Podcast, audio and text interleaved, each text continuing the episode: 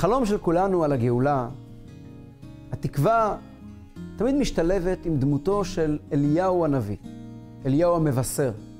אליהו הנביא, אותה דמות פלאית לסבא לה עם זקן לבן שמגיע לבקר אותנו בליל הסדר ובבריתות מילה. אותו, אותה דמות מיוחדת במינה, פלאית, שמושיעה צדיקים בכל הדורות, היא הדמות שמתקשרת עם הגאולה בתקווה שלנו, בציפייה שלנו. בכל מוצאי שבת אנחנו שרים אליהו הנביא, מבקשים שיבוא לבשר אותנו בשורות טובות, ישועות ונחמות. בברכת המזון אנחנו מזכירים. הרחמן, הוא ישלח לנו את אליהו הנביא, זכור לטוב, ויבשר לנו בשורות טובות, ישועות ונחמות. ברחמן לברית מילה אנחנו מבקשים על זה. בעדות מסוימות שרים שירים שלמים על אליהו הנביא, וכל עדה והשירים המיוחדים שלה על אליהו הנביא, על המבשר. מה הסיפור של אליהו הנביא? למה הוא המבשר? למה הוא מגיע? מה התפקיד שלו בכל הסיפור של הגאולה? בואו נדבר על זה היום.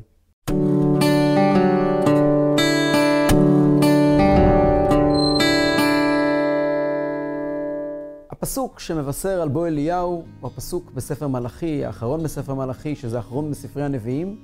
הפסוק האחרון הוא, הנה אנוכי שולח לכם את אליה הנביא, לפני בוא יום השם הגדול והנורא, והשיב לב אבות על בנים, ולב בנים על אבותם, והפסוק מסיים. ובדומה לזה יש גם בספר ישעיהו, יש נבואה שאומרת, מה נבוא על ההרים רגלי מבשר, משמיע שלום, מבשר טוב, משמיע ישועה. אומר לציון, מלאך אלוקייך. המבשר, לפי הפרשנים, זה אותו אליהו הנביא. אז אליהו הנביא אמור לחזור לכאן ולבשר לנו, לבשר לנו בשורות טובות שהם והשיב לבבות על בנים ולב בנים על אבותם. אז לפני שנפתח את הסיפור של אליהו, נבין קודם כל מהם הבשורות הטובות שאותם הוא צריך לבשר. אז הבשורות הטובות, הישועות והנחמות של והשיב לבבות על בנים ולב בנים על אבותם, המשנה במסכת עדויות מביאה ארבע דעות מה הם והשיב לבבות על בנים ולב בנים על אבותם. באופן כללי, המשנה אומרת כך. אומרת המשנה במסכת עדויות, אמר רבי יהושע, מקובל אני מרבן יוחנן בן זכאי, ששמע מרבו, ורבו מרבו, הלכה למשה מסיני, שאין אליהו בא לטמא ולטהר, לרחק ולקרב, אלא לרחק המקורבים בזרוע, ולקרב המרוחקים בזרוע. כלומר, אליהו מגיע כדי לסדר את הייחוס היהודי. ישנן משפחות שבמשך הדורות אה, נקראו מעם ישראל מכל מיני סיבות. זה כואב, חלק, חלק מזה גם באשמתנו. יש כאלה מרוחקים בזרוע, ואליהו מגיע להחזיר אותם. ולאידך, יש כאלה משפחות שהתקרבו והם לא יהודים, או שיש להם סיפורים של פסולי חיתון, והם נכנסו בכוח, וכולם רצו ויודעים, ואי אפשר לעשות שום דבר. ואליהו יבוא ויעשה סדר, ולמעשה יבוא ויאמר להם, אתם חושבים שאף אחד לא יכול לטפל בכם, תצאו החוצה. זו דעת רבי יהושע. דעה שנייה אומרת המשנה, רבי יהודה אומר, לקרב אבל לא לרחק. אליהו מגיע רק לעשות שלום בעולם. אז זה ברור שמשפחה שנטמעה, נטמעה, משפחה שכבר נהייתה חלק מעם ישראל במשך הדורות, לא תצא החוצה. אבל אומר רבי אה, יהודה, גם אנשים שנכנסו בכוח, הוא ישאיר אותם פנימה. הוא בא רק לקרב. רבי שמעון אומר, להשוות המחלוקת. מה זה להשוות המחלוקת? יש כאן כמה פירושים. אה, פירוש שפשוט הוא, במקומות שיש אה, אה, מחלוקת בין חכמים, אז הוא בא ליישב ולבדוק את הדעה. יש אה, בכלל מחלוקת בין יהודים. יש דעות שזה הולך למחלוקת בין בני ישראל לבין אומות העולם. וחכמים אומרים, לא לרחק ולא לקרב, אלא לעשות שלום בעולם. לעשות שלום בעולם, בפירוש, בפירוש הפשוט שלו, בהמשך אולי ניכנס לפירושים עמוקים יותר. לעשות שלום בעולם פירושו לעשות שלום בין יהודים, לקרב אחד עם השני, לפתור את כל הספקות, ולהפוך את הכל שיהיה עולם אחר, עולם מתוקן, עולם של שלום. זה דברים שמופיעים במשנה. במקומות אחרים בחז"ל מופיעים עוד הרבה דברים שאליהו אמור לעשות כשהוא מגיע. אליהו צריך קודם כל לבשר על הגאולה. מופיע בחז"ל שיום לפני שמשיח יבוא, שזה מדרש ארוך וזה מופיע בראב"ד על הרמב"ם, יום לפני שמשיח יבוא, אליהו צריך לעמוד ולהכריז שמשיח מגיע. משיח לא מגיע בלי הכרזה של אליהו. אז יום לפני שמשיח יבוא, צריך אליהו לעמוד ולבשר הנה משיח מגיע, מחר משיח מגיע. זה גם דבר חשוב שצריך לעשות. דבר נוסף, אליהו צריך לפתור ספקות בדין. כלומר, ישנם ספקות הלכתיים שאנחנו לא יודעים ויש ספקות בדין, כלומר, דברים שעליהם נאמר בגמרא שאנחנו לא יודעים מה התשובה. שאלות שאין לנו עליהן תשובה, שבגמרא כתוב עליהן תיקו. תיקו פירושו שהדבר יעמוד, לא לכאן ולא לכאן. אין מה לעשות, אנחנו לא יודעים מה התשובה. ואליהו יבוא ויפתור את הספק הזה. עד כדי כך שיש ספרים שכתוב דבר מעניין, שתיקו, ראשי תיבות, תשבי, יתרץ, קושיות ואיבעיות. כלומר, את, ה, את אותם דברים לא פתורים שנמצאים בגמרא, נמצאים בדברי חכמים. יש גם דעות מהאחרונים, מראשוני האחרונים שכותבים, שאליהו מגיע כדי להקים את הסנהדרין. בשביל מה להקים את הסנהדרין? סנהדרין חייבים להיות כולם אנשים סמוכים איש מפי איש עד משה רבנו. אין לנו כאלה אנשים היום. אליהו הוא סמוך איש מפי איש עד משה רבנו, כיוון שאליהו קיבל סמיכה מאחיה השילוני. אחיה השילוני בעצמו היה במתן תורה, כולנו היו במתן תורה, אבל אחיה השילוני היה בעצמו מיוצאי מצרים וקיבל סמיכה ממשה רבנו. אז אליהו הנביא הוא סמוך איש מפי איש עד משה רבנו, והוא יסמוך את כולנו. עוד דבר שמופיע הרבה מאוד בספרים, שכל העניין של תחיית המתים יהיה על ידי אליהו הנביא. כמו שכתוב, לפני בוא יום השם הגדול והנורא, לפי רוב הדעות, זה הולך לא על ביאת המשיח, אלא על תחיית המתים. אה, האם, יבוא, האם אליהו הנביא יבוא לפני משיח או לפני תחיית המתים? הוא יכול לבוא פעמיים. אה, זה כנראה הכרעה. יש עניינים שכתוב עליהם שיגיע לפני תחיית המתים, יש מקומות שכתוב שיגיע לפני, לפני ביאת המשיח, ושניהם יכולים להיות. כי בהלכה הרמב"ם כותב שיגיע לפני משיח, במקומות אחרים כתוב שלפני לפני תחיית המתים, וזה לא סתירה. הוא יכול לבוא יותר מפעם אחת, יש לו הרבה מה לעשות. מכל הסיבות האלה, עם ישראל מצפה מאוד לאליהו הנביא. אנחנו בכל מוצאי שבת מדליקים נרות ושרים לאליהו הנביא, מספרים את הסיפור הנפלא של איש חסיד היה, בלי מזון ובלי מחיה, סיפור של אליהו הנביא פתר לאותו אדם את כל הבעיות שלו. נוהגים לדבר, להזכיר את אליהו הנביא, זה כתוב בהלכה, שהסיבה היא, מכיוון שיש לנו הסכם עם אליהו הנביא, שהוא לא יגיע לבשר לנו שום דבר בערב שבת ובערב יום טוב. מכיוון שאז נשות ישראל עסוקות בכלים, בתבשילים, ואליהו הנביא יגיע, יהודי כזה חשוב, צריכים לצאת להקביל את פניו. אז לכן אומרת הגמרא בעירובין, אליהו לא יגיע בערב שבת. אז אם הוא לא יגיע בערב שבת, מתי הוא יכול להגיע בשבת? אסור הרי ללכת. הפעם הבאה שהוא יכול להגיע זה מוצאי שבת. ומהסיבה הזו, אנחנו מיד כששבת יוצאת ויש כבר אפשרות שאליהו יבוא, אז אנחנו מיד מיד מתחילים להכריז אליהו הנביא, אליהו הנביא. אני מכיר יהודים שנוהגים במוצאי שבת לומר את המילים אליהו הנביא מאה פעם, יש אפילו שיר מיוחד בשביל זה, שככה סופרים מאה פעם, הולך ככה. תנסו את זה בבית. אליהו הנביא, אליהו הנביא, אליהו הנביא, אליהו הנביא, אליהו הנביא, אליהו הנביא, אליהו הנביא, אליהו הנביא. ככה אני ראיתי בבתים ששרים עוד הפעם ועוד הפעם, עד שמגיעים למאה פעם להגיד את אליהו הנביא. כל מיני מנהגים יש בזה. לפני שנמשיך הלאה, דבר נורא מעניין. הרבי גילה פעם, והרבי אמר, איך אנחנו יכולים לומר שאליהו הנביא יבוא יום לפני משיח, הרי אנחנו מחכים למשיח בכל יום. אחכה לו בכל יום שיבוא. והרי אליהו לא הגיע אתמול. אמר הרבי, חייבים לומר שבכל יום אליהו נמצא בטבריה, בכל יום אליהו מגיע בטבריה ומבשר שם למישהו שממתין לגאולה שמחר משיח מגיע. אולי כדאי ללכת לטבריה, לחפש שם איזה גילוי אליהו. בואו נסתכל רגע על תולדות חייו של אליהו הנביא, שמתוארות בספר מלכים, ומתוך כך ננסה להבין מה מיוחד אצל אליהו. אז על אליהו אנחנו יודעים, הסיפור הכי מופלא אצלו זה הפטירה שלו. אליהו הנביא לא נפטר כמו כל בני האדם, אלא עלה חי ברכב אש בסערה השמיימה. אליהו עלה בסערה השמיימה, במרכבה מאש, מאש, ומאז הוא חצי חי, חצי לא חי, לא כל כך ברור. הנביא עצמו מספר בספר דברי הימים, שיום אחד הגיע מכתב מאליהו לבנו של אחאב, מלך ישראל, יהורם, קיבל מכתב מאליהו. ויבוא מכתב מאליהו, אליהו כבר לא פה, אבל הוא עדיין שולח מכתבים. וככה בחז"ל אנחנו מוצאים שאליהו, יש תנא דבי אליהו, אליהו מלמד, ואליהו שונה הלכות, ואליהו נפגש עם רבי יהושע בן לוי ועם חכמים נוספים, ומלמד אותם, כיוון שהוא אף פעם לא לגמרי עזב את העולם. הדוגמה, הדבר הכי מרכזי אצל אליהו, זה העובדה שהוא עלה היחידי, שעלה ברכב אש השמיימה, שהוא לא לגמרי מת. זה הדבר שאנחנו רואים אצל אליהו, שגם מיד קשור לתחיית המתים. המהר"ל מפראג כותב, אליהו הוא סמל החיים, כיוון שהוא לא מת. ברור שהוא מי שהביא את תחיית המתים, בעצם מתנגד לעניין המוות. אבל זה הרבה יותר עמוק מזה. אליהו הנביא, כתוב בחסידות, דבר מעניין על אליהו. אליהו היה אב טיפוס של דמות שנקראת בלשון החסידות עובדי השם בגופם. עובדי השם נחלקים לשניים. עובדי השם בנשמתם ועובדי השם בגופם. הדמות האידיאלית של עובדי השם בנשמתם זה משה רבינו. הדמות האידיאלית של עובדי השם בגופם זה אליהו הנביא. אנחנו אומרים בראש השנה בתפילה, אם כבנים, אם כעבדים. בנים זה עובדי השם בנשמתם, עבדים זה עובדי השם בגופם. מה זה אומר עובדי השם בנשמתם, עובדי השם בגופם? משה רבינו היה בעיבור, כך נאמר, הנשמה שלו הייתה בעיבור שישה חודשים.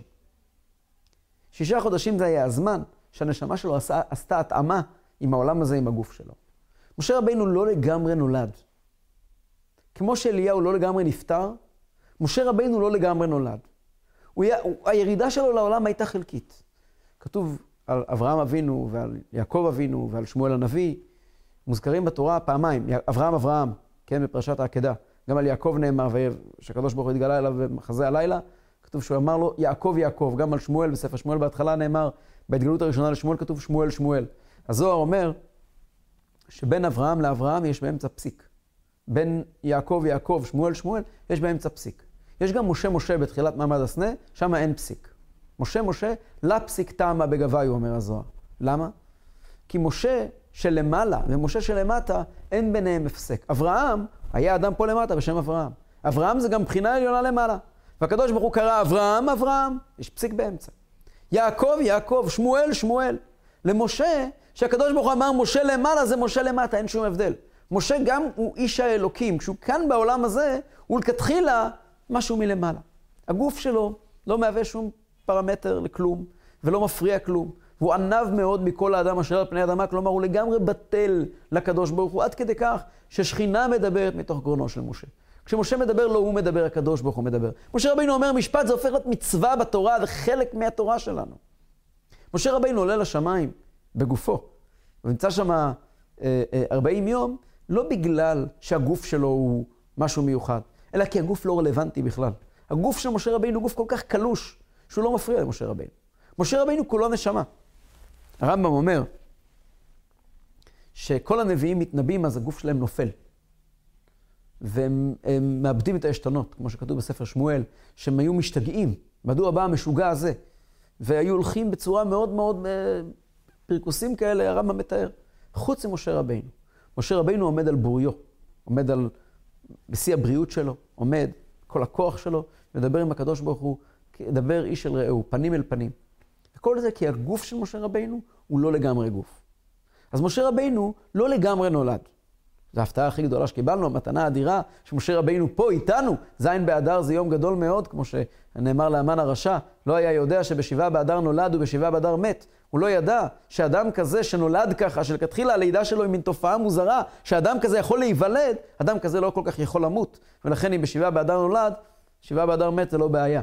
ולכן אומרים לאמן הרשע, אתה חושב שחודש אמת במושיען של ישראל זה בעיה גדולה? לא, אתה לא יודע מי נולד. משה רבינו זה משהו אחר. זה סטטוס אחר. משה רבינו הוא יותר שם מאשר כאן. וכשהוא כאן, אז הוא גם שם.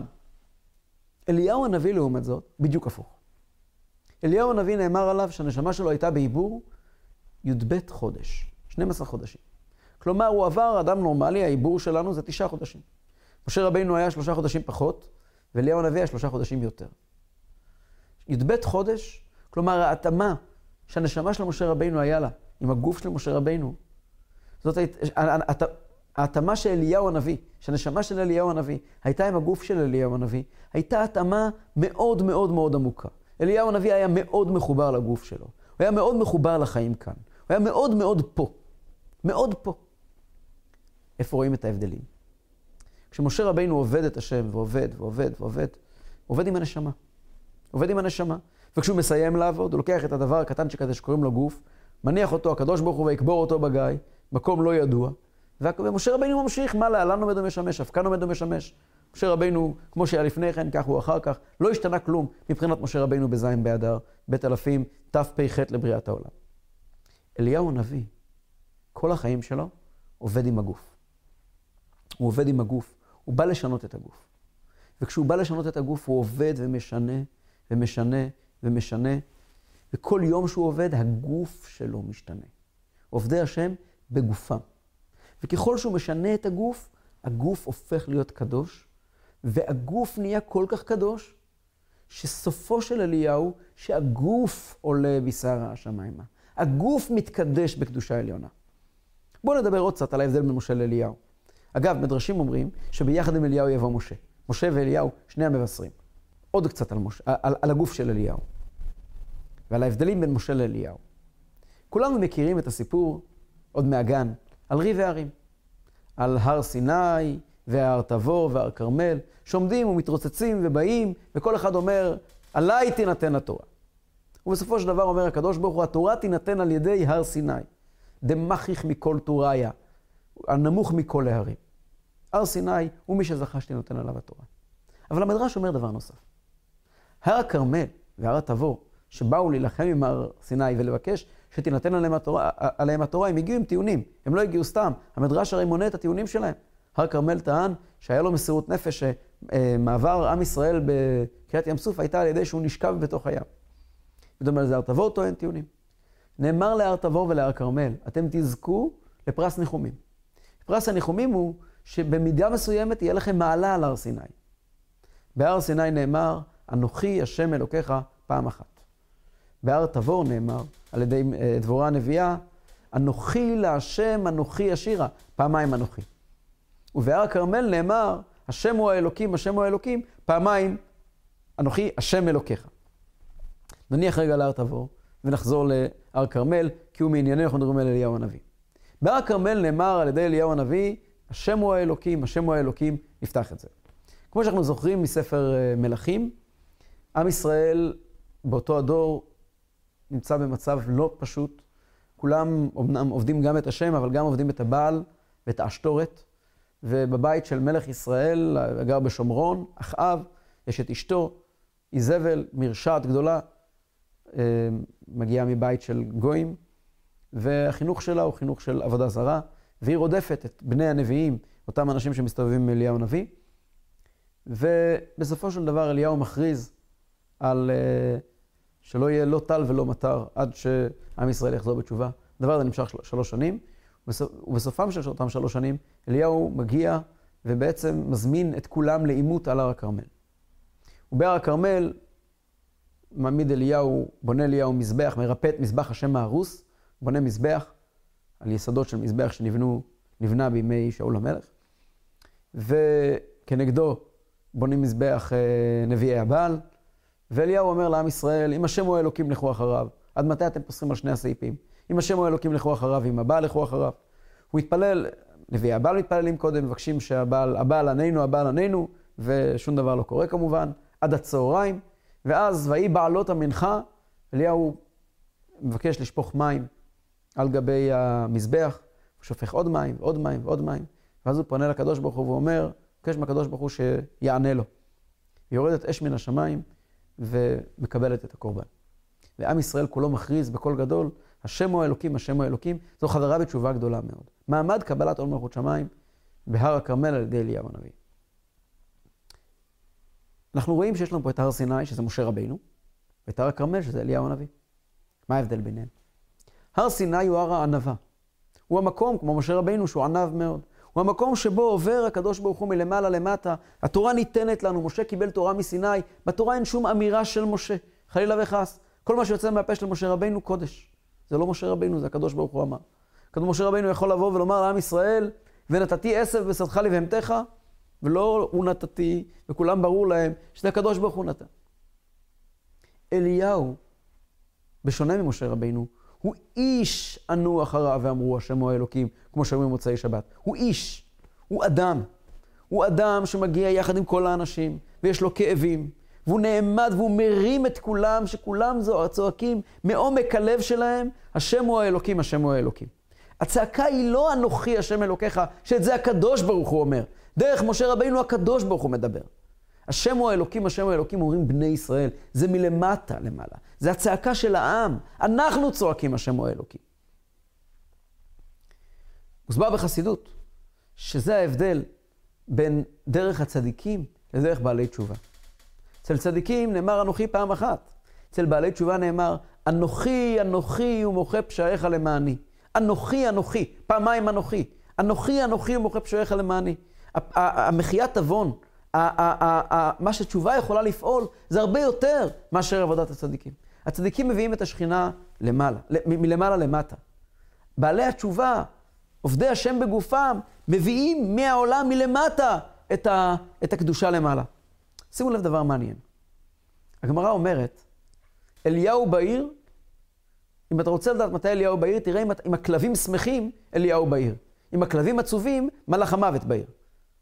אז כותב באמת, המהר"ל מפראג כותב, שרואים את אליהו מול מלאך המוות. ביניהם יש מלחמה, על הגופניות. אבל למה, מה קשור כלבים? כלב בגימטריה אליהו.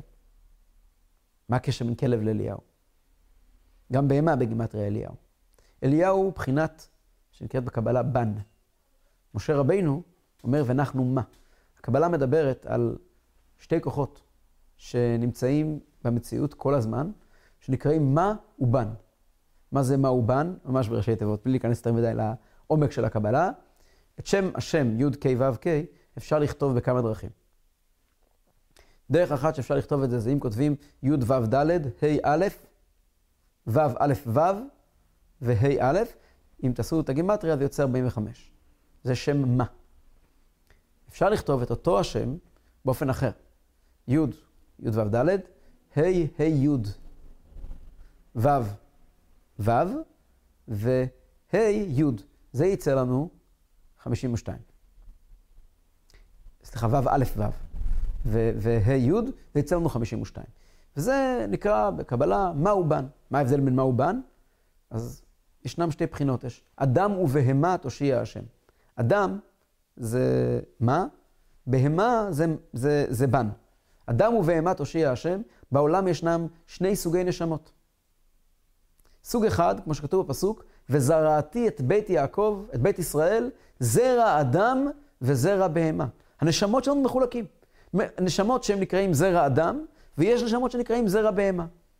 זרע אדם, התפקיד שלהם הוא לעבוד בעיקר עם האדם שבהם, עם הנפש האלוקית שלהם, עם החלק העליון שלהם.